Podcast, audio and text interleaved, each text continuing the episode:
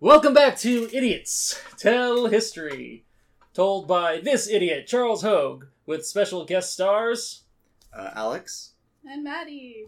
Woo! Yay. Woo! I crushed the audio. Great. Look at that spike. Yeah, why'd you do that? It's definitely clipping. Dear God. Yeah, why'd you do that? I mean, you're trying to literally blame your sound on me. I don't. Yeah, the one I admitted to That'd a be like- minutes ago. That'd be like if there was a voice recording of you saying awful things in previous podcasts. You're like, Alex, why'd you say those things? Oh, I've already said that. How, how dare you say? You said what? You agreed with Carl Jung, Alex? Really? What? Yeah, wow, why'd you say that? Yeah, why do you agree with him hitting on uh, on on, wim- on women that are patients? Well, he clipped his audio, and that was that's where it started with me. It all started when I was born. All right, so today's episode it's going to be a little different than the prior two. Instead of going over the lives of like one or more people from like birth to death, um, today we're going to be going over sort of a grab bag's worth of different examples of unethical uh, studies that have been conducted in uh, times past. okay, okay. So I've got some that start off fairly, you know, innocuous, and then it ends on one that, well, makes you want to cry. So this will be a nice arc. well, it depends. Oh yeah, it'll be like the shonen anime arc. Yeah. I guess that depends on how you feel about the study, if you'll cry or not. yeah. Yeah, if you really like torturing monkeys, then you'll totally be into it. I mean, I don't know what your demographic is, Charles. I don't, I don't know. I don't know. and your opinion on monkey torture? Oh, excellent. Oh, nice. Fantastic. See, Yeah. I, I got it. This is gonna be on PBS one of these days. They're gonna play it on Sesame Street. Oh, God. Elmo like to kill monkeys. No, you're too good at that. What the heck? that was That that was was, kinda- an Elmo. kinda That- scary. Elmo said, "Plead the fifth. All right, so the first of such experiments that we'll be going over today is um, uh, Siegel, uh, Seligman's uh, experiment uh, on learned helplessness, which, in, and again, instead of in times prior, where I go over like many of the major dates, I'm just going to be doing sort of a Mhm. of a quick overview and uh, let you guys try to digest it and see what you think. Learned helplessness. Yes, so essentially what Seligman and other such colleagues were interested in learning was if you could put if you put someone in a no-win scenario where failure is the only thing that can happen. If you put them in a new situation later where they actually can escape said failure or said like harmful stimulus, what they learned prior will prevent them from uh, trying to escape. Okay. so in so Seligman split up his experiments essentially into like two parts, and he was working with dogs. So this is already going to be a, a little sad, but Really sad. nothing too bad. Well, Well, okay, I guess if you like dogs, if you like dogs and don't like monkeys. yeah. so, um, in the first experiment, he w- he put the dogs in what was called a passive condition, where essentially they were given an inis- uh, they were they were strapped up into like a harness, and on the pads of their feet, they were uh, these electrodes were strapped to them. It looks something like this, just for uh, your own Oh. visual representation. mm, So there's no escaping that. They can't walk away from that. no. They, they they're just gonna get electrocuted. Nothing uh, nothing that'll cause any long term harm, of course, physically, but psychologically. yeah. Mhm. Yeah. It, It would be like if I if I since you know we live together, if I strapped electrodes to the bottom of your feet and then strapped you into a harness. mhm. It would be very much like that. Why do you keep wanting to look at I this? just want to. It, it, You're like, wow, this looks appealing. it, it, ju- it, Mm, maybe. It's kind of. I don't know. I don't know why it. I feel like it looks like it's some kind of like propulsion device. To no, no, these dogs are gonna start flying around by the pads of their feet. It looks like. Did you ever see? There was like a Discovery Channel show where it was like homemade pumpkin catapults. Yes, yes, I have. It looks like the No. schematics or something like that, but with the dog. So that would have been when you were like two. Oh. There's like some series where like there'd be like a competition to build a catapult to launch a pumpkin as far as you can. There's a yearly. I, I forget which state it takes in, but there are yearly pump, pumpkin like launching competitions. That makes sense. Yeah, it's kind of like how people launch salmons into. Uh, I, I had to stop myself from saying into orbit. I meant to say intellects. God. well, I mean, we have launched animals into orbit multiple times. Hell, uh, like a Soviet dog Not died like a that salmon, way. though. Yeah, but not not with the trebuchet. hey, hey, we just need to like strap a rocket to the bottom of the trebuchet, launch it into the air, and then have that launch the salmon once it breaks out of the atmosphere. In Alaska, they they launch cars off of cliffs instead of doing Fourth of July because it, it doesn't get dark enough to do fireworks. Oh yeah, yeah. So Oh, I thought that's just what happens when people are drunk driving and they Oh, drive. that off the road. too. Alaska's a weird place. so do they like I I don't know. do if they like in them ghost ride like Yeah, they like bail out of the car? I don't. Yeah, probably, but that's that's an interesting. well, if they're sport. never seen again. yeah, then- part of me wants to be like, that's just a suicide mission. Yeah. I don't know. I guess that's like a I mean, Fourth of July is basically already that. The amount of people that fucking die every year in firework related explosions or like fires started by fireworks. yeah.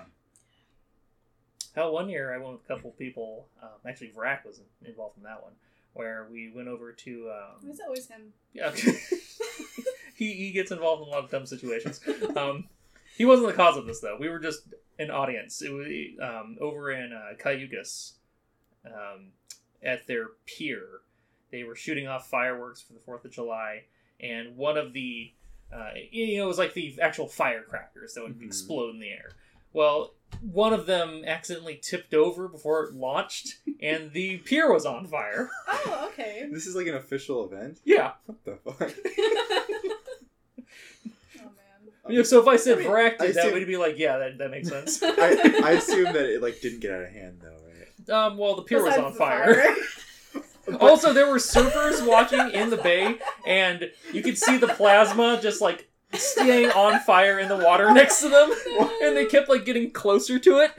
Oh no. that's Jesus. This was like in 2018, so it's been a little while. okay. No, that's, That's- three that's- years. That's not a little while. pretty Eh, recent. see, that's a long time ago. It's a long gap, All right. you know, Yeah. Sure. for They've- like our age gap. They rebuilt the pier. Stop. Alright. Terrible. So, oh, they So- didn't have to rebuild the pier. There's just a big stain there now.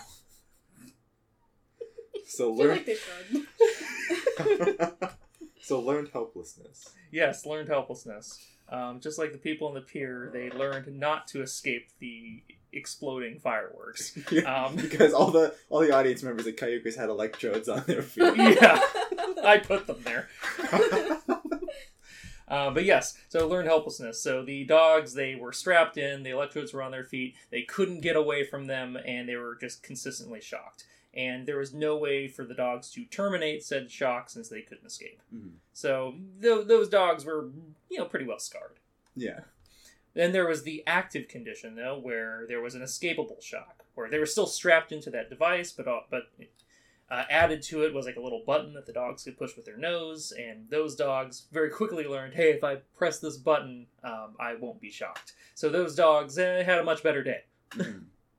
Then there was the second part of the experiment, where all groups received the same condition, an escapable shock. So this time they could actually get away. But what they did was um, they uh, created a shuttle box, essentially, that was like halved in two, and there was a little window where the dogs could jump back and forth between the two, because one side of the box had electrodes on it that would shock them, and the other side didn't.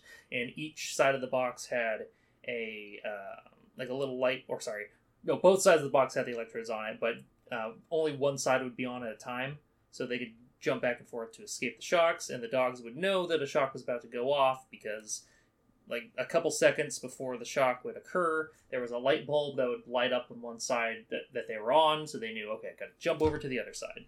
So for Okay. those those dogs who were allowed to jump back and forth between the two sides of the box, um, uh, because one side wasn't electrified while the other one was, they were a little agitated at first, but they quickly learned like, okay, this is all I got to do is just jump back and forth. But there was another version of it though where both sides would always be electrified. so the dogs would initially try to jump back and forth to escape the shock, Mhm. But they didn't. but they couldn't escape it. 'cause it was always. Yeah, because it was just always electrocuting them. So Uh-huh. they eventually just gave up. There's no point. They would lay down and just take it. They wouldn't even whimper. Not to laugh at electrifying dogs, but So what do you guys think? some of them, some of them started to love it, and they'd roll around on the electrified floor. That's what you were doing when They you were- came in here. Yeah, that was that was military stratagems. Yeah, because you've been in the military. I, I mean, I'm I I'm in a military band, so I, Doesn't fucking count. not really. Sorry. I don't think it does either. Um, but I get free accolades. So You're like, here's the purple heart. no, I just get lumped in with the people in the band who actually served in the military. Oh, hey, you know, do you get a? You, you, are you gonna get pension? No. Oh, well, that's probably for the best, Yeah, but also a little disappointing. You probably I, get makes, away with I it. think for seems fair. Like what? What? You don't deserve a pension because you weren't in the military? Yeah. Wow. I'm not going to complain about that. Well, I can. Um, okay. And if you want to take my case to the government, feel free to do so. Oh, yeah. I'm not going to. I'm sure I'll be put on a list. Oh yeah. I probably already am for this fucking Is podcast. this is the fucking electrocuting dogs guy? Like, no, I'm just the guy that reported on it. Shoot the messenger. There's you a, want to kill fucking. You want to kill Beethoven, don't you? There's This dude wants to electrocute Beethoven. Wait, are you implying you're Beethoven? No, I'm, Or you're the dog Beethoven? no, no. I'm implying the Beethoven, the dog. so you are the dog okay, Beethoven. Alright. Not me. uh, Yeah, yeah. I am. I starred in those films. Of course. No, that's you in a suit. Or actually, it's not even a suit. You're just on all fours. Oh god, alright. All right. So next study. Uh, this one is uh, William Sheldon's body types and personality Wait, study. wait, real quick. Going back to the other study. Um. So the end. Let me. So. When you say like the between like when the dogs were in the harness, are you saying it's the same dogs that were put into the box? Uh, different set. Different set of dogs. Okay. Yeah. But in But- each case, like the the dogs that had a way to escape the shocks, they quickly learned, hey, take that. did. Okay. Whereas the ones that realize there's no escape, they just they Okay. they wouldn't even like. Oh, you didn't even you I- didn't even talk about the end of the thing where they put the dogs that always were shocked into a place where they could escape, and they just Okay. didn't. See, that's Yep. what I was wondering. I was gonna ask. they just didn't. They just stayed on the shocking They would yeah they would essentially put them back into the condition that the other dogs were in under Okay. control, where they could actually go back and, And forth. That's didn't what I was wondering because I assumed Yeah. that would be where the learned helplessness comes in. Yes. Yeah. Is that they didn't even give a fuck. Well, they gave a fuck, but they didn't. Yeah. Well, it, it, it and unfortunately, that research has since also been used to try to um, to extrapolate like why people in you know like poor socioeconomic positions who have some opportunities sometimes to get out of it don't. But also, that kind of sounds like victim blaming. So, Yeah, a little bit. especially when it's a lot of rich white people that are running those kind of studies. Yeah. All right. So next study though, a little more fun. Mhm. Um, if you're well, not if you're the person in these pictures, but uh, William, I won't be showing pictures at this time okay. um, because those pictures are under lock and key, and you have to get special permission to be able to use them. So William Sheldon's body types and All right. personality study. That's interesting in its own right. well, yeah, there are lawsuits involved with those images when people realize that oh, hey, there's naked pictures of me in museums for the public Ah. to see. So I don't like that. Yeah. How long have they been there? Twenty years. Okay, I don't like that. I mean, I think they should believe their body's a temple. Like I, I know I do. Like, Yeah. I'd be fine with that. But Mhm. Some people just have some weird hangups. yeah. I mean, it was, it's probably really the electrodes in their cocks that did. it. Oh my god. Oh, you know, pay some people make good money for that though. yeah, you know, it's funny. Those people have a hard time getting into the studies for some reason. A hard time. Both are awful. you chose this life. Yeah, I guess it's, you're right. All right. So uh, Sheldon, um, and no, not the Sheldon from Big Bang Theory, though. I could kind of, considering that character's personality, I could kind of see him doing this. Um, I'm sorry. This again. This involved naked men. Photos of. Well, naked men and women.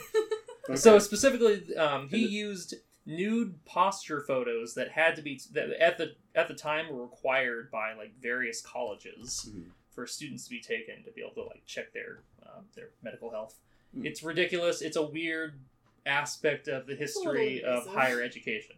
Yeah, there was a time where you had to get your, your pictures of your naked body taken, really. but it was only supposed to be made for medical use. Yeah. But Sheldon was like, "Yeah, this is medical use." This counts. So yeah, so in this case, it was the posture photos of students from different Ivy League universities and the Ivy League, specifically the Ivy League Seven Sisters colleges, uh, which were like all girls schools.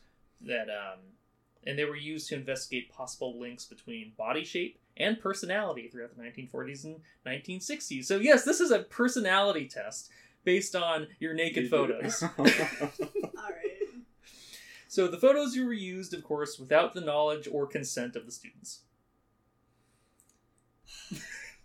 Okay. That's it. All right. I think I think I think this study would I don't know, it might be a little more legitimate if the naked photos had like Snapchat captions. Like, Like, don't They were taken screenshot on this or I'll kill you. yeah, if it was like if it was in like more recent times and they got a bunch of college students naked Snapchat photos that they were Where are you going? that they were I was trying to think of a sexual pun like sexting for Snapchat. The only thing I came up with is FapChat. But I That don't might know if I- I don't know actually be if I like better. that. But anyway, You can get a grant with that. Thousand dollars for naked photos. I'll take it. Honestly, probably. My military pensions running Well, dry. I mean, you, like the researcher would get a thousand dollars. They could probably pay the the undergrads like five. It's a bit of a stretch. I'd say like three. Yeah, that's true. anyway, sorry. Go go on.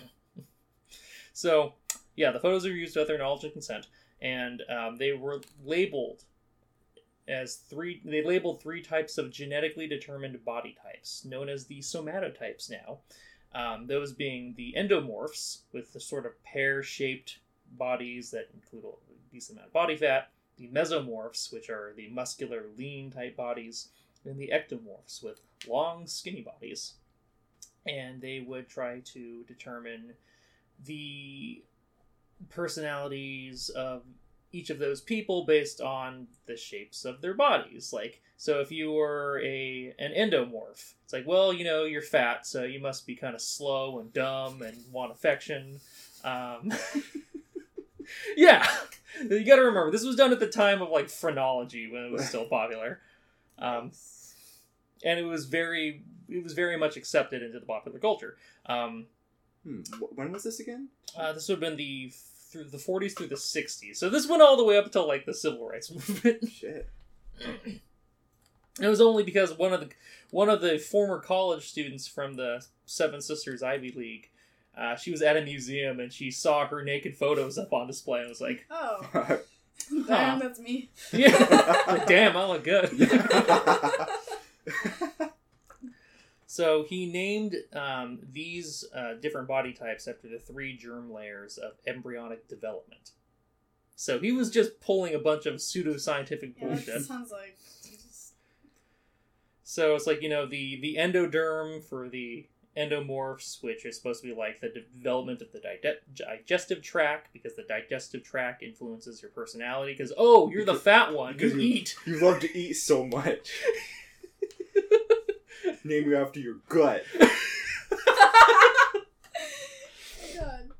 And there's the mesoderm, which you know involves you know what becomes the muscle, uh, the heart, different blood vessels. It's like oh, so like you know you're strong, so you then you must be like the fast, quick-witted type, right?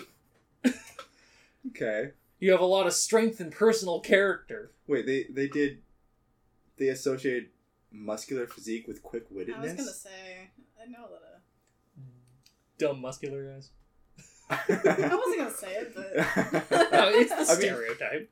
yeah, I mean, I don't, but I mean, I just don't see how you could make that connection. Yeah. Oh, because all the all the blood from your blood vessels is just pumping straight I to mean, your did, brain. did they have data on these like students' personalities? Oh no, No. no, they're just going off the photos.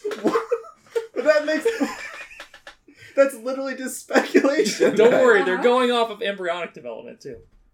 You know, off of embryo, Still Which is doesn't- nothing. embryo, yeah, embryos that that weren't the students either. I thought that this that this like experiment at least had like data on the students that they were like, oh well, these. Well, all- I, one of sh- one of sh- um, Sheldon's main assistants, Barbara Honeyman Heath, um, who helped him compile what would become his, like his major book on the subject, the Atlas of Men. Later accused him of falsifying data that he used in writing the book. So yeah, he really did just Okay. pull this out of his Okay. uh, out of his fetus. So. Uh, okay, where were we? Oh, yes. So, yeah, in 1954, um, in his 1954 book, The Atlas of Men, Sheldon categorized all possible body types according to a scale ranging from 1 to 7 for each of the three somatotypes. And the thing is, is while this scale of personality isn't used anymore, um, you know, this sort of categorization of different body types as like endomorph, mesomorph, and ectomorphs still used today in like multiple health settings. so that's stuck. Yeah, that's I mean, just just in terms of like like body the actual types. physical characteristic. Yes, like part of it's like wrapped up with like BMI and stuff too. Uh, yeah. So Okay. It's just that it has a very dark, dark history, yeah. um, including things like you know um, from each from on that one to seven scale from each type number. Uh, Sheldon extrapolated that an individual's mental characteristics could supposedly be predicted. So it's like, oh, so this person's like a, a five on the fat scale. So he's slow, but he's not that slow. five on the fat scale. Fat oh my god. And Sheldon, um, for his part, you know, he contended that, or uh, he he contended that criminals tended to be mesomorphic. So if you were sort of lean and built, then you were a, a, a fucking asshole. But you, hey, Well, I'm, I'm just working in the laboratory. These muscular guys are mean, mean to me. It might be criminals. but at least they're quick witted. Yeah. They got that going for them. They outsmarted me. then Sheldon believed there were, um, you know, the three different types of personality associated with each of these somatotypes, which we've kind of gone over. And unfortunately, this theory has led to the perpetuation of certain harmful stereotypes, like people still think that, you know, fat people are fucking slow and maybe a little dumb. Like, there's literally a fucking character on The Office uh, that is fat and slow and dumb just because he's fat and he likes to eat. So these stereotypes are still around. Yeah, it's kind of. So, Sheldon, if you didn't already guess it, expressed uh, explicitly racist views on how people's appearances betray their true potential. Really, No. I'm not surprised. For example, he believed that Mexican children stopped intellectually developing at age 10. Jesus Christ. Which, you know, I'm part Mexican, so yeah, it tracks. At age 10. Yeah. Yeah. Damn. Yeah. No, just pretty Yeah, racist. Sean's kind of an asshole. Yeah. Not gonna lie. Oh, you didn't think? He, oh, yeah. No, the guy who was saying your personality is based on how fat or thin you are is an asshole. Yeah. What? Your 12 year old still going to school? What's the point in that? He's a fucking Mexican. Oh my gosh. Should Jesus. be working at Taco Bell. Dude. Again, I'm Hispanic. Fuck. I can get away with it. Um, and it's fine. Mexicans from Mexico may not like it, but I can. I, I'll be okay. so, yeah, uh, you know, I kind of. Now that I'm looking at you, yeah, I, I would expect this kind of behavior from a mesomorph. yeah, it's amazing I haven't stabbed someone. You're... Um, so at the height of Sheldon's, oh, you're gonna love this particular. So you know, like that stupid magazine Cosmopolitan. Yeah? So and you know how they usually have like personality tests and stuff, like little pop tests or whatever. Why are you assuming that I know? Hey, I've fucking read them. I would, I would hope that like 'cause you've like in like um like just like at grocery store checkouts, if you ever just like look through the magazines because bored, I've se- I never pick them up. No. But at least like see the headlines. I- or yeah, I mean, I- they're yeah. like take this test Like inside or tabloids. whatever. Yeah, yeah, yeah. So, I just think you would think it's really funny in particular because back in the 40s and 50s, um, his those personality tests were based on his research. See, that's a sigh of hilarity. All right. I, I was a little young for like the the height of magazine culture in the 2000s ish. You know what I mean? What about the Yeah. fifties, It's not really a thing anymore. No, yeah, I'm a little, little too old for that. forties, right? it, Terrible. it is weird. It never magazine culture not- never seemed not trashy. Yeah. Oh, it's always been Correct. trashy. Yeah. They were using tests saying, On "Oh, yeah, yeah, no, you're, you're like, oh, you, oh, you're, But, I mean, oh, you- you're gaining weight, housewife. Okay, so you must be slow and dumb. Here, take this pill we're advertising." But you were saying that was also in like the popular, like that his his ideas were it was like pretty popular. were yeah were, were like held in popular belief. Yes. So I mean that that wouldn't have been considered trashy then. Yeah, I- well, it's a trashy magazine. Okay, yeah, I mean sure. But I mean if, if I mean if those ideas I mean it would be I don't think like people at the time if they're like oh yeah, fucking fucking endomorphs and shit. If they're thinking that Yeah, when they're reading of these personality quizzes, and I'd be like, trashy It's ass really a- magazine talking about endomorphs. I mean, if you look at the covers from those magazines, even at that time. It's it's all just yeah, it's all it's just clickbait. Oh Yeah. yeah, it's clickbait Still is. when you actually had to like go up to a magazine and physically. Page bait. click. Oh, okay. Well, it's good to know. it's good to know it's always Yeah, it's been never. that way. Oh, like just journalism in general has always been trashy. And yeah, I, all anyone who's going to school for journalism, I'm sorry. But, Sorry. You know, that's the history of the field. It's true. You're trash. Get over it. You're the trash queen. Oh my god. All right, next study though. Want that Pulitzer? You better write about the fatties too slow.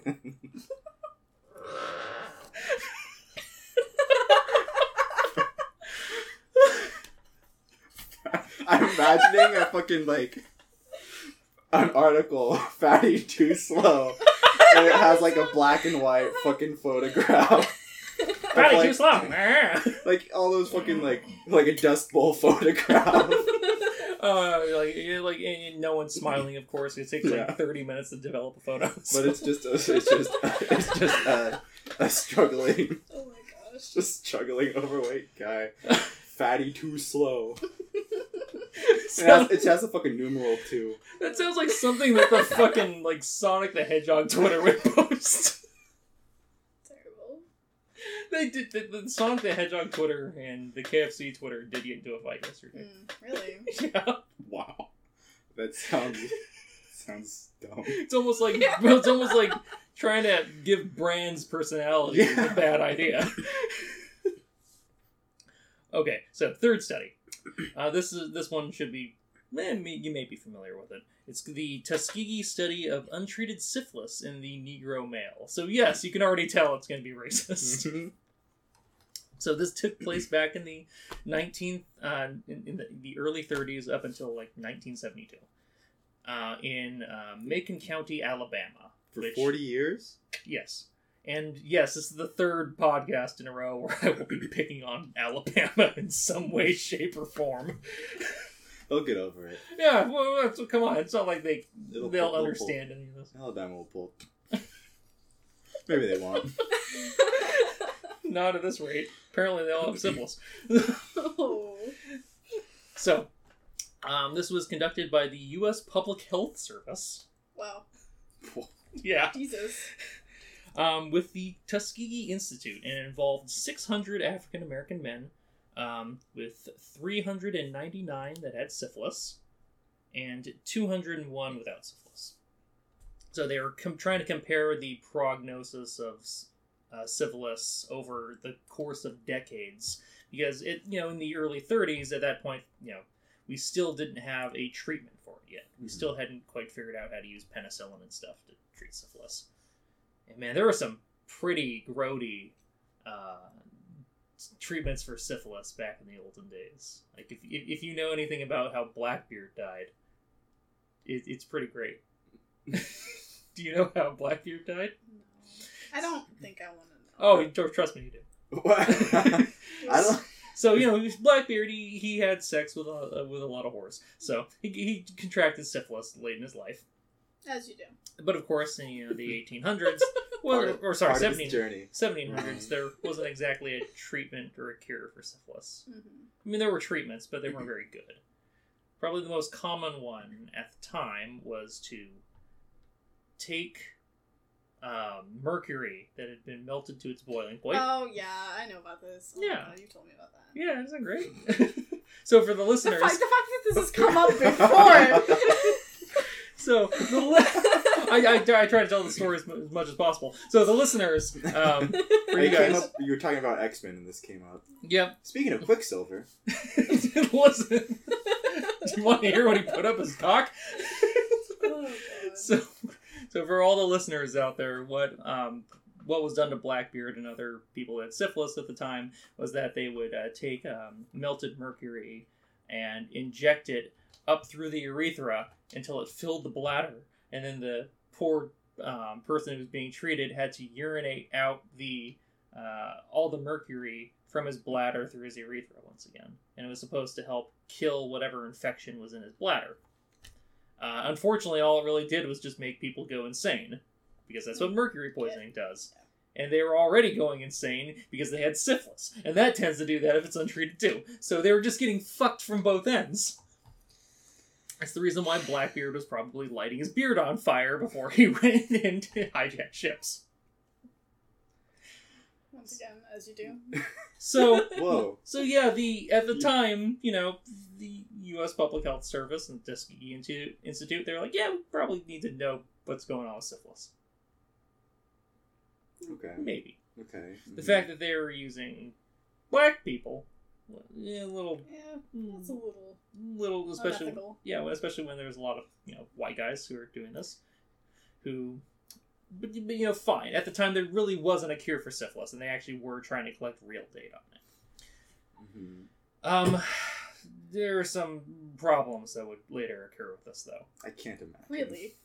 Oh yeah, no, eh, eh, can- especially with the tone of this podcast, you'd think that you think that it would have just gone swell. I Oh, would yeah. imagine, yeah. Lingo from the time, it's swell, I, I'm actually I'm curious as why syphilis just still exists today. right? I would imagine it would be gone by now with how well this study must have gone. Uh, I, I blame Coachella. So so um, this experiment was um, Burning Man, it should be a lot of Burning Men. Quick, get a mercury. It's just just mercury d- dripping out of the Burning Man statue out of his dick. well, it would be dripping since it's on fire, so it doesn't melt anyway. Um, yeah, I love it too. Mhm, mhm. So, uh, the experiment was conducted in two parts. Uh, initially, um, it was uh, about six to nine months. W- it was only supposed to go on for about six to nine months with treatment following, but there was a modification that was added that eliminated treatment after six to nine months and prolonged the experiment for several years. So initially, this yeah, this was only supposed to go on for less than a year, and then they're like, well, this is going so well for watching these people die from syphilis, so let's just you know, Keep going. yeah, mm-hmm. this is kind of cool. Oh, hey, this guy's nose is falling off. Great. I mean, what what data were they trying to collect in specific? Just anything they could see about Yeah, they just wanted to the see how. development of the. Yeah, they just wanted to see how what would happen if a guy had syphilis for forty years. Oh, okay. Which you know we kind of already knew, but Yeah, I'm not sure that's like a shock. I mean, there's already been multiple throughout American history, like just syphilis outbreaks, and in other parts of the world too. Like there have been entire towns that have just died off because everyone got syphilis because no one could stop fucking the people that had syphilis for a day. Sorry, like. Like, look, I gotta get laid. It's like, hey, hold on. And could you imagine the guy who had like long term syphilis though? Was like his fucking nose was falling off and still trying to get laid. He's like, hey, you know, I think I think you might got disease. No, no, no, no, baby. This is the This is normal. Don't worry about it. this is cosmetic. so, what makes this really unethical too is that many of the participants were unaware they had syphilis. okay, I don't. ha- hmm. How did because some of They- them were actually a good chunk of them were given syphilis. Okay. Yeah. How? This is what the government. Well, they thought many of these people, um, you know, they were very poor African Americans who could not afford medical treatment. So Mhm. they, uh, and of course, this was being conducted by the U.S. Public Health Service. Yeah. So when they saw advertisements from them that said, "Hey, no free treatment for you know quote unquote bad blood," um, many of these poor men were like, "Oh, hey, sweet, I'd go do that," and they were just given syphilis, just right, injected them. For and they were supposed to receive. Oh, they were they weren't supposed to receive any real treatment. No, no, no. But what? would- What did they? Sorry. Well, I didn't. I didn't quite understand what the impetus was for them to go Oh, they get thought injected with syphilis. they thought they were being treated for bad blood disease. Oh, I thought that's There's a quote reason unquote this is bad blood. unethical. Okay, I Yeah. thought I thought the bad blood was in reference to syphilis. Well, I mean, if you have syphilis, maybe. you have some bad blood. Yeah, but I thought that's what it was saying. You're to attract people with syphilis, but that these people just were like, oh, yeah, bad blood, and then. I'll fix that. yeah. Fix this, Ta! well, we can't treat you for Syphilis. bad blood unless we first Give you Give you bad blood. syphilis, So yeah, they were never told they were given syphilis. Okay, wow. Alright. So the incentives That's- for treatment, and of course, involve you know things like free medical examinations, free rides to and from the clinic, uh, meals upon examination. That's how poor these people were. Okay, I see, Like ge- yeah. getting to eat Mhm. was an incentive. Treatments for minor for other minor uh, ailments. So it's like, oh, you got like, you got the sniffles here. Now, let, let me Now you got the sniffles. Oh, good. and I this, appreciated that one. Thank, you so you. much. it was really dumb. And the uh, and this one's the most telling of all: free burial arrangements after death. oh Oh, god. fuck. Uh, you think that like that was part of the? Well, maybe they But, didn't read the fine I mean, print. Well, they weren't telling them the Yeah. fine print they were getting I don't they probably weren't like, given any paperwork. Come on, man. But yeah, some of these people got pretty old. Like here's some pictures of men who were given syphilis who, uh, to this day, we don't know who they are. It's Wow. given on marked graves. so, um, if you want like a timeline of this, you know, in 1932 the experiments began, and the first major paper on this experiment was uh, uh, published back in 36. Uh, the study at the time was criticized due to uh, not knowing if the men were actually being treated for their syphilis or not. Which they, Because which they weren't. which they They weren't. weren't. Um, by 1940, the men in the study were denied entry into military service because right when the war broke out, they were like, "Hey, we got to make sure these guys don't spread syphilis." By 1945, penicillin was finally accepted as the common treatment of choice for syphilis.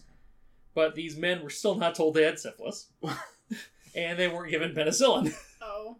Even after, There was a cure for syphilis. even after the, the point of this syphilis. study, it's like, oh, we need to find a cure for syphilis. Oh, is a cure for syphilis? well, Better keep this shit going. under lock and key, baby. keep this shit trucking. Well, we got to see what happens if We they need don't. find a cure. we got to see what happens if we don't give them the cure. so we can find a cure. Yeah, we got to find a different cure. I mean, come on, like penicillin, it's too close to penicillin. Come on. Ow! Bad joke. Ow! Uh-huh. Penicillin. It's terrible. he laughed. It's still a bad joke. You're still laughing at it. so. So by 1947, there were rapid uh, rapid treatment centers now available for those with syphilis, but men who were in the study were declined treatment. So even So- though there were places like just like fucking pop tents where people could go to get their syphilis treated, like bing bang boom, here, no more syphilis. These men were told that no No. no no no. No, this is Not our you. syphilis. I mean no, it's your syphilis. I mean you don't have syphilis. they probably they've probably been looking after this syphilis for so long. It's like a pet. It's like Oh. And now you got to remember, not- since the, the the men who were given syphilis were never told they had it, they would go home and have sex with their wives. Mhm. God. So then their The families. had government just created a syphilis outbreak. Yes. Awesome. Yeah, no, that was the U.S. government. Shit. Not surprised. Ah, and you wonder why some people are worried about getting the COVID vaccine. It's kind of our own government's fault for causing this Yes. worry. It's- Well, because when you look at the demographics, like the people that are usually like most hesitant to get uh, publicly mandated like uh, health treatments is usually people from the African American community for a good fucking reason because they were used as Because syphilis the test tends to subjects. lie to them. Yes, Very recently. yeah. Yeah. This didn't stop until 1972 when the first news articles came out because the the press finally, you know, hey, not to, not picking on the press anymore. They did something pretty great. They Alright. figured it out and they were like, Ah. "Ah, we gotta publish this." And the government was like, "Hey, we got penicillin for this. Don't worry, guys. You can just make those papers go away. Don't include our names. Don't look at me. Don't look at me." Ah, Fuck. yeah, isn't that great? That's That's pretty. That's Intense. that's really fucked up. I yep. Would you have given them penicillin? are you? Yes. at- Yeah. I, mean, I don't know what. Oh, what, Am, am I am I the one in charge of the study? Yeah. Uh, yeah. I don't think I, like would give them I would. syphilis in the first place. I, I would. Yeah, I like to think that I would. I wouldn't be here. Well, you like to think you would, but It's true. I don't know if I was a 1940 scientist what I'd be doing. yeah, you'd probably just be, you know, experimenting on monkeys instead. Yeah. that's the, our And segue. dogs. Yeah, Mhm. and dogs, and that's our segue. Well, the dogs one was like way after this. That's kind of the sad thing. um, oh yeah, I forgot to tell you the, the dog scientist guy. He was also partially involved with the uh, with two different men whose names I'm blanking on at the moment, who would go on to create the torture techniques that were used in the war in Afghanistan and Iraq. Oh, So okay. Huh. explains a lot because Hmm. they kind of took ideas from his I from what he gleaned from his learned helplessness studies. Yeah, yeah. He seemed like he had uh, expertise in that field. Yeah. Motive. I'm not sure about that. Yeah, yeah. It's too bad all the it's too bad all the people from the Middle East weren't dogs. Then maybe it would have worked. I'm saying they're people, damn it. I don't know what to say to that. Me neither. Oh, we, we have Um, fun on this podcast. all right. So our our last study though, Uh huh. it's on uh, Harlow's monkeys. Harlow's monkeys. Harry Harlow. Okay. He worked with infant rhesus monkeys by putting them in cages with two different quote unquote mothers. So, Harry Harlow, he is responsible for our basic understanding of the idea of like contact comfort. Or that, you know, there should be like some sort of like skin to skin contact between mother and child, and that not babies not only need um, you know, like the basic necessities for life, like, you know, shelter and food, uh, but they also need, uh, like, love and affection. Emotional support. Yeah, emotional support in order to thrive. Yeah. Uh, he was one of the first people that Just- really. Just like the endomorphs. Yeah, you know, they. they just like the fat people. They need Fatty, so much attention. fatty need love. you can laugh at that, it's fine. God. You already were laughing, you were just stifling it. I mean, that that was a New York Times article I saw called. It was just a couple weeks ago. Fatty need love. It sounds like a reality TV show. It should be on TLC. they probably say it about a pregnant mother in that case, though. Uh, Uh, okay, so Harlow, he was interested in that kind of research. So he had two different mother figures for the monkeys. He would separate the monkey, like infant monkeys, from the uh, the mothers at birth, and he would um, raise them through the use of like two um, surrogate mother figures. So there was a cloth mother that looked like a monkey, but it couldn't give milk, but it was very comfortable, and the monkey could cling to it and whatnot and sleep on it.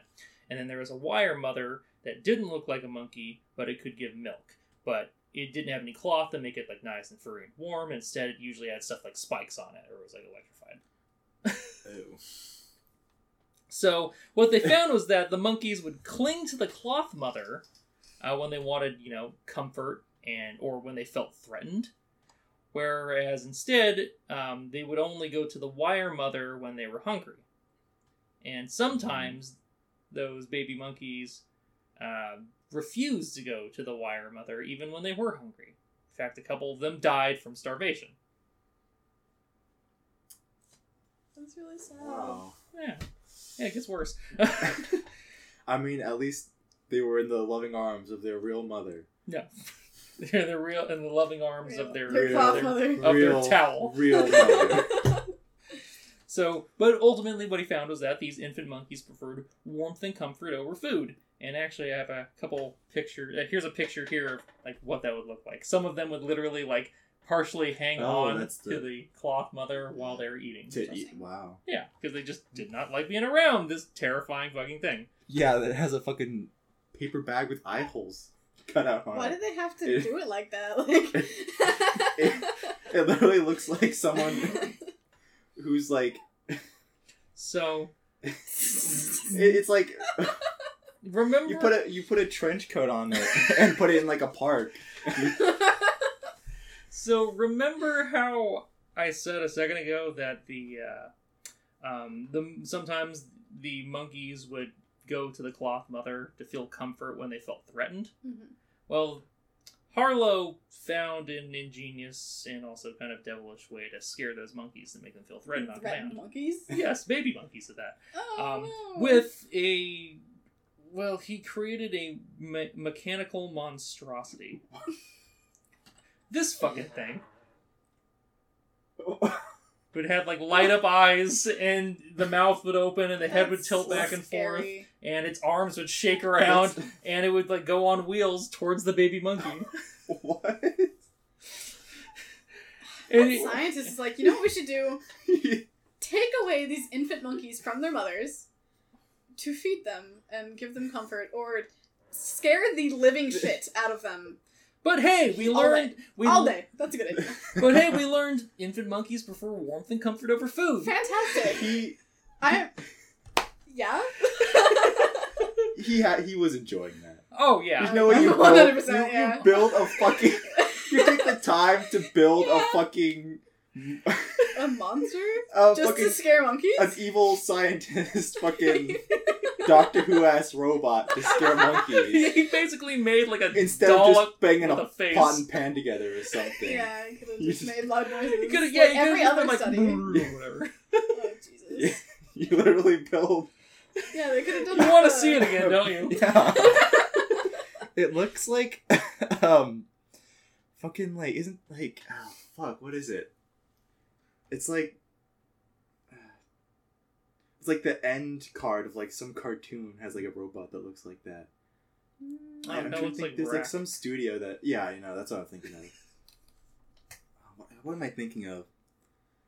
Um, it's like a Looney Tunes cartoon. No, it might have been like you just like they know how they have like those end mhm. little Yeah. just like of like different production companies that made the cartoon. Yeah. Like those little things at the end. There's oh, one- oh yeah. It, or it's It was like, like a like, it robot. zooms It out. be- Yeah. It might be Adventure Time that I'm thinking of. I could. Yeah, the show is weird enough for something like that. Well, you think ju- any of the writers tortured any baby monkeys? Probably. That explain their There's storylines. Yeah. A lot of things on that show. Oh, Yeah. I, I think it tracks. Yeah. Yeah. So I hope you didn't think that was the end of this because it gets worse Great. To the monkey one or the studies? In The general? monkeys. Oh, great. specifically. oh, good. so so glad. so now we get into the second part of the experiment, which is affectionately called the Pit of Despair. Oh. So in 1971, Harlow's wife died of cancer. Well, that's a good start. Yeah, The guy who enjoys monkey torture Unrelated, but okay. yeah, just lost his wife. Yeah. So he's in a he's depressed, like in a deep depression. And a pit of despair, you might say. Yeah.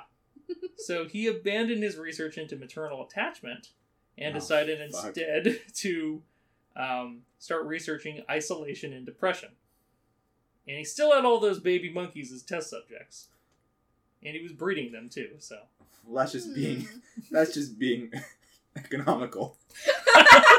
That's capitalism, baby!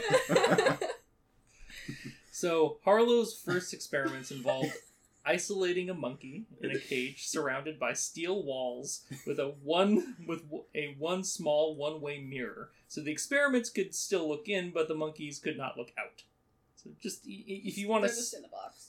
it, it look it, it was basically this thing hmm except instead in this picture it's missing the like the uh, like the funnel dome that would be on top so that if the monkeys would try to climb out they would constantly slide down back to the bottom So messed up. oh yeah no it's, it's hilarious right this is um this is just from JoJo Part Two.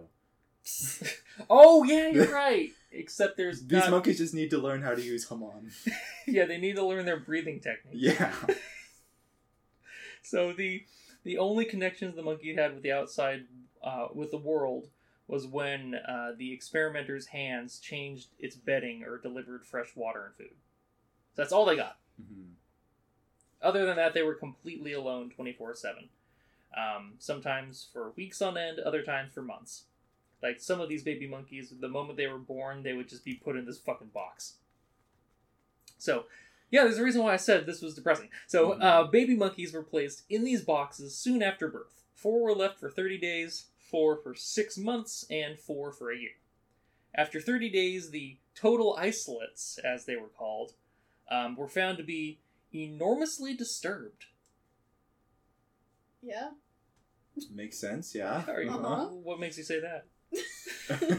I just I feel I- like a lot of these studies like they didn't have to torture monkeys to understand that being alone might make you go crazy. Oh, people at the time were saying this. Some of like his own fucking students were saying You this. know, maybe you don't have to go this far. Like you could just I think we can assume. Um, like I remember I watched a house once for like three days by myself, and I thought I was going insane. And I had like TV to distract me.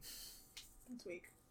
Hey, come on. Well, fine. I'll put myself in a box that where I can't climb out of it. Yeah, there you go. Yeah. All you have is you get a plate of food and water delivered to you every day. We'll clean my The bed mysterious hand. and when you I have it. uh, you have two two VHS copies of the Donkey Kong cartoon show. hey, that would actually keep me entertained for at least a couple days. so, um, after being isolated for a year, the monkeys barely moved, did not explore or play, and were incapable of having sexual relations. um, Which why they looked at That's that was interesting. That's like yeah, that's a good point. When placed with other monkeys for a daily play session after being alone for a fucking year, and in many cases having never seen another monkey, uh, they were badly bullied. Two of them refused to eat and starved themselves to death. Oh wow. Fuck. Yeah. Happy fun times. Yeah. Hmm, dead monkeys. It's like But Harlow himself would never admit that, oh, you know, my research is because of this research, quote unquote, is because of my dead wife. But you gotta see how his depression is actively That doesn't shaping this. excuse it. Oh, it doesn't. No, he was no, no. already a monster beforehand, but yeah. that like you can see how he's spiraled somehow even further, becoming a total monster man. yeah. Maybe he should have looked inward Yeah. instead of at monkeys.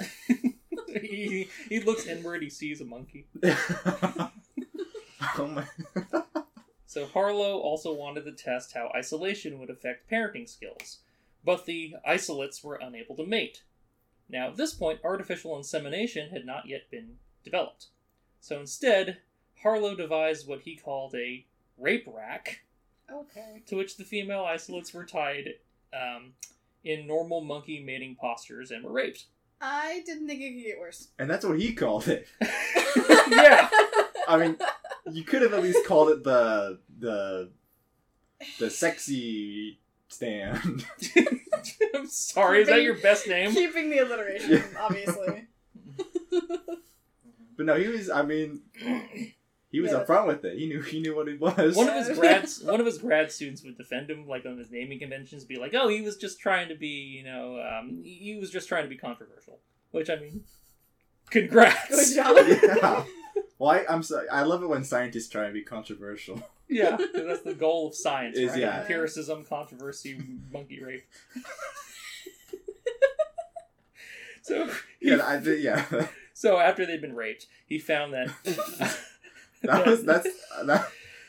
Just as they were incapable of having sexual relations, they were also unable to parent their offspring, either abusing them or neglecting them, because they never Yeah, had they any didn't- social I didn't interaction. know.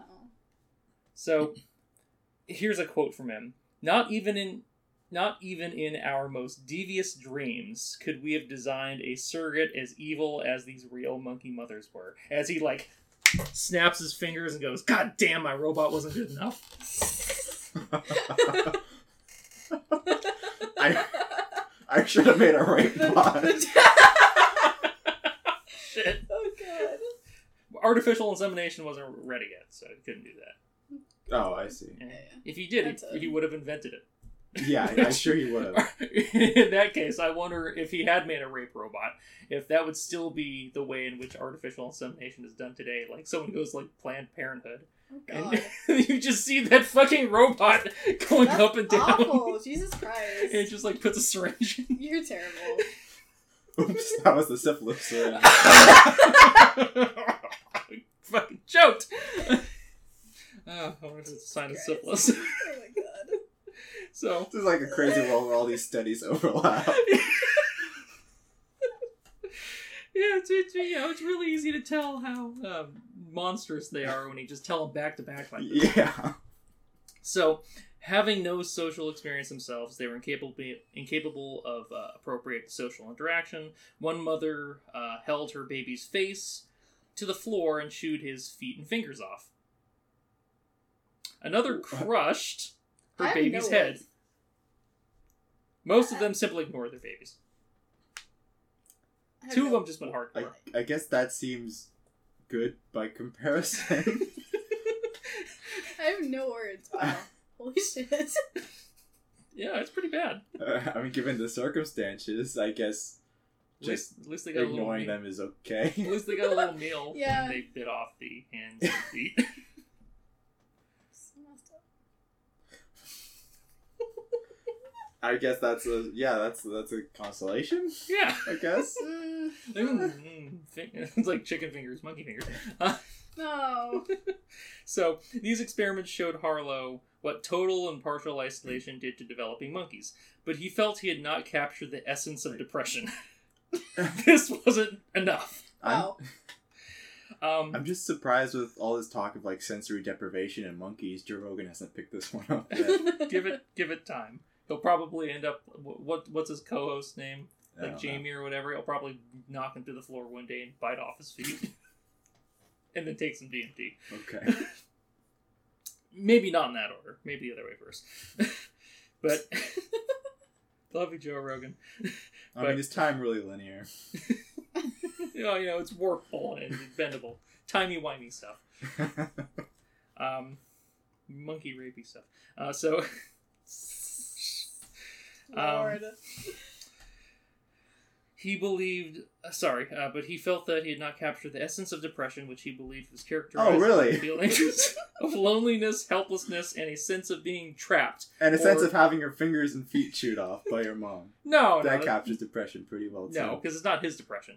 Oh, I see. Because as he describes it, a feeling of uh, being sunk in a well of despair, which is essentially what he was going through. Oh yeah. So hey, hey, hey, students! I got a great idea. Put these monkeys in a well. oh, I wish they had. So, to you. well, in comparison to, To what what? happens, it would have been better. So, I mean, shit, they went through some real shit. Um, so the ultimate aim of the research was to produce an animal model of depression. Um, it's actually been described as other researchers, like when they created like those devices, as being little more than a stainless steel trough uh, with sides that slope to a uh, rounded bottom. So somehow his fucking torture devices for these monkeys got even worse over time. They'd be even more isolated, and um, How do get worse? some of the Like- baby monkeys they would like try for like two days to climb out, and then they would eventually, as we saw with the learned helplessness study, which is why I included it, they would Mhm. give up Hey, look at that. and they would sit in a Full corner and just Yeah. like cry, and then eventually just be silent. We're we're using past information that we learned. Wow. Yeah, it's like, it's like being in class. What a wonderful lesson. it's like going to like a geometry class and learning new stuff about like the rhombus. for I've learned to give up. That's um, Just like in school. that's a little too true. Welcome to being music major. Hey, he already knows it. Stainless steel trough of Despair. That's Despair. basically what the brass section is like. Yeah. So, um, the technical name for this new depression chamber was the uh, vertical chamber apparatus, though Harlow himself insisted on calling it the pit of despair. yeah, of course he did. Can you go be so miserable somewhere else? Like, Yeah. get a therapist for fuck's sake. Everyone else is And trying he to had the money for it! He's a fucking doctor! everyone else is trying to maintain some sense of legitimacy by giving more technical names to these Yeah. things. He's like the pit He's of like, despair. Pit of despair, rape rack. Oh, and it was a worse name first. He had first wanted to call it the Dungeon of Despair, oh, okay. and also used terms like Well of Despair and Well of Loneliness. um, Oh, his colleagues tried to persuade him not to use such descriptive terms. Uh, that would, and that a less visual name would be easier politically speaking. Yeah, Yeah. I mean, I don't know if those people are better for trying to do that, but I think they're right. Hey, political And correctness. that it Yeah, I would be better. They would have. It would be it would be better for the study to be digested by the general audience. Political cor- correctness is very important Yeah. Yeah. in the torture of baby animals. yes. You got to choose your words carefully. Yeah, PETA would agree with that. So, Gene's. God damn it. It's my own fucking joke. I shouldn't be laughing at that. So, Gene Sackett of the University of Washington in Seattle, one of Harlow's doctoral students who went on to conduct additional deprivation studies. So, this would be continued for future generations, just not to this degree. This is another example of learned helplessness. Yeah, you just got to keep doing what, your Yeah. what your daddy told you. Um, He was stuck doing a depression study to get his degree, and now he has to do depression studies for the rest of his life. oh, depressing.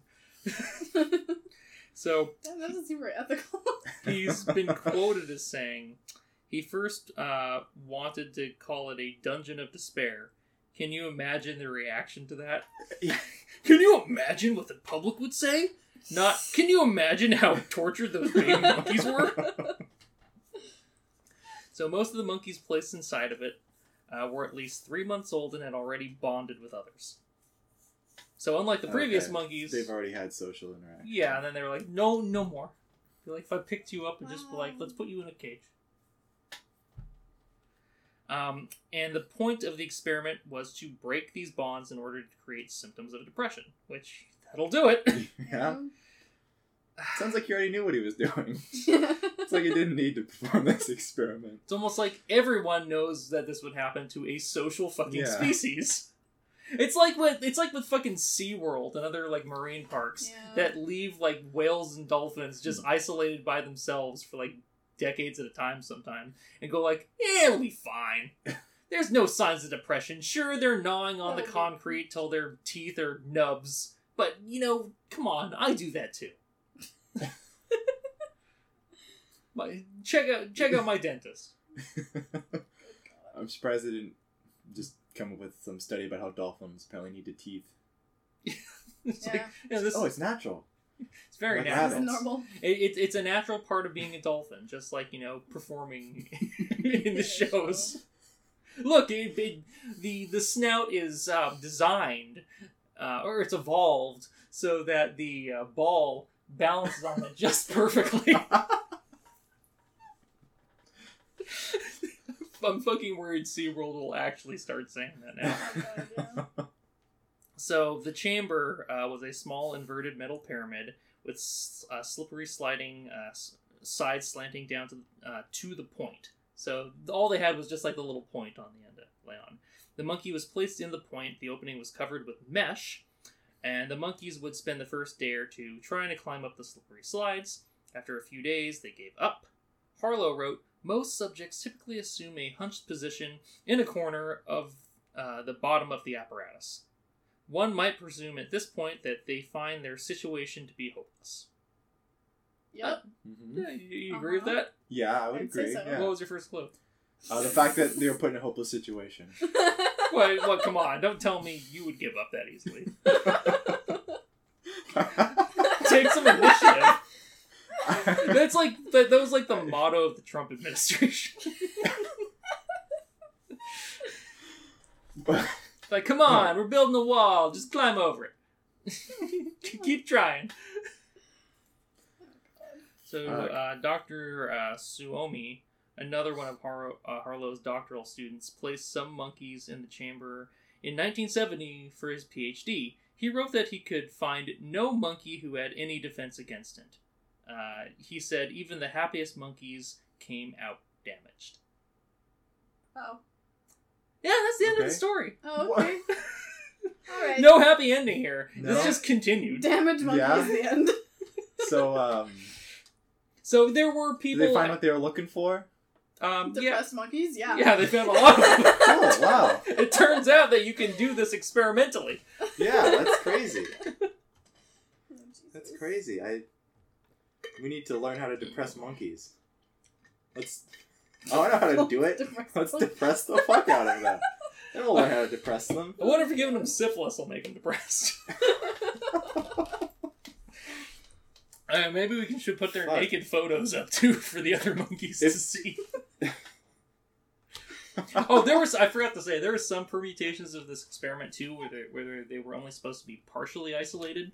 So it was made so that the baby monkeys in their cages could actually just barely see another baby monkey in another cage, but they couldn't interact with them in any way whatsoever. So they would just have to like longingly wait and see No. a- a- as like these two babies just were just like dying for attention. I feel like that's worse.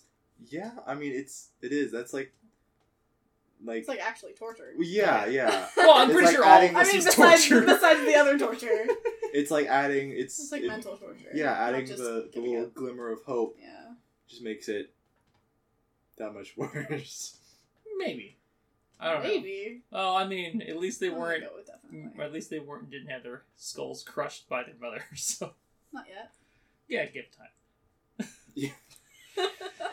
So yeah, that's uh, th- those are a couple examples of unethical research. Oh, what do you guys think? Um, I I sound I think they're unethical. Pretty uplifting, right? Yeah, that doesn't sound very like uh, up to code. Not gonna lie. Um, Yeah. I- w- like what procedures do you think could have been done differently?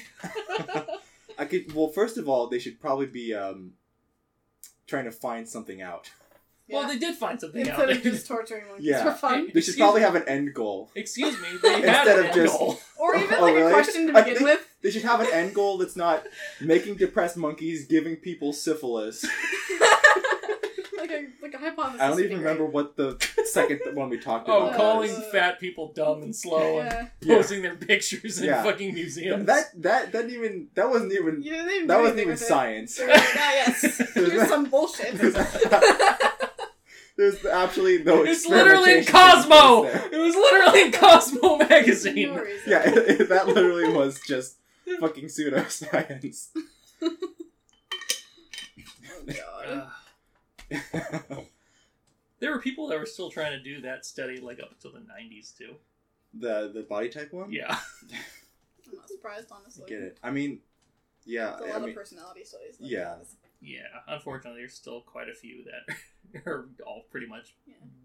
Bunk. Yeah. yeah. Except they at least they aren't based on people's naked photos. I guess that is that's true. or, Move, or We're just asking the same five questions over and over, and they're like, ah, yes, here's you in a box. Here, would you torture a monkey? Would you give a person syphilis and not yes, tell them? Introvert.